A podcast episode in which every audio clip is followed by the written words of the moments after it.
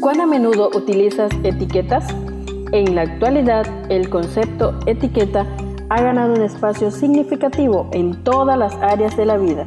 Las utilizamos para identificar, clasificar o valorar. En este día compartimos Etiquetas para reflexionar, de la autora Carolina Ramos. trescientas sesenta y cinco reflexiones agrupadas bajo siete etiquetas. Querido joven, descubramos la etiqueta para hoy. Bendecido día tengas, querido joven. La clasificación para hoy veintidós de noviembre es Dios pregunta. Inspirados en San Lucas dos cuarenta y nueve nos dicen: ¿Por qué me buscaban? ¿No sabían que tengo que estar en la casa de mi padre? La reflexión lleva por título ¿Por qué me buscaban? Siempre me pregunté cómo María y José notaron que Jesús era diferente. Se distinguían cuando había estado en comunión con el cielo y tantas cosas más. Seguramente durante el embarazo de María, se preguntaron muchas cosas sobre Jesús y decidieron estar alertas a las señales más pequeñas que indicaran que su hijo era el prometido de Israel. Pero, por alguna razón, aquel día esa respuesta de su hijo los tomó por sorpresa.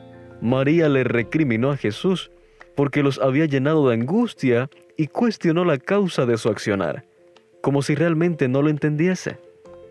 Lo peor es que, en el siguiente versículo, ante su respuesta, ellos siguieron sin entender qué les decía. En realidad, lo peor fue que le echaron la culpa a él, cuando habían sido ellos quienes no lo habían cuidado. ¿Cuántas veces hacemos lo mismo nosotros? Le echamos la culpa por las consecuencias que trae apartarnos de Él y no reconocemos que sus asuntos, su casa y sus negocios son los verdaderamente importantes. Dice el comentario de El Deseado de Todas las Gentes en la página sesenta y dos. Si José y María hubiesen fortalecido su ánimo en Dios por medio de la meditación y la oración, podrían haberse dado cuenta de lo sagrado de su responsabilidad y no habrían perdido de vista a Jesús. Pero la negligencia de un día perdieron al Salvador, pero hallarlos les costó tres días de ansiosa búsqueda. Así también nosotros, por causa de la conversación ociosa, la maledicencia o el descuido de la oración, podemos en un día perder la presencia del Salvador y pueden requerirse muchos días de pesarosa búsqueda para hallarle y recobrar la paz que habíamos perdido.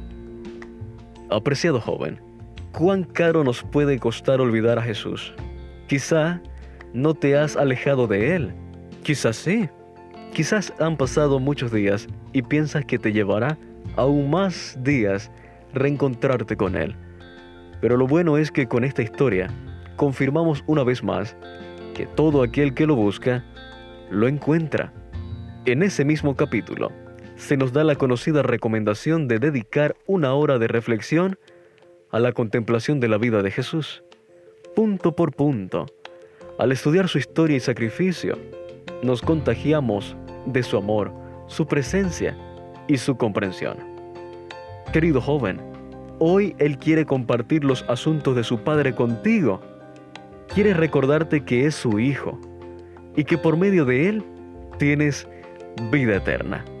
La pregunta es, ¿lo buscarás? Gracias por acompañarnos en la lectura de hoy. Esperamos que esta etiqueta te motive a caminar cada día con Dios. Te esperamos en nuestro próximo programa.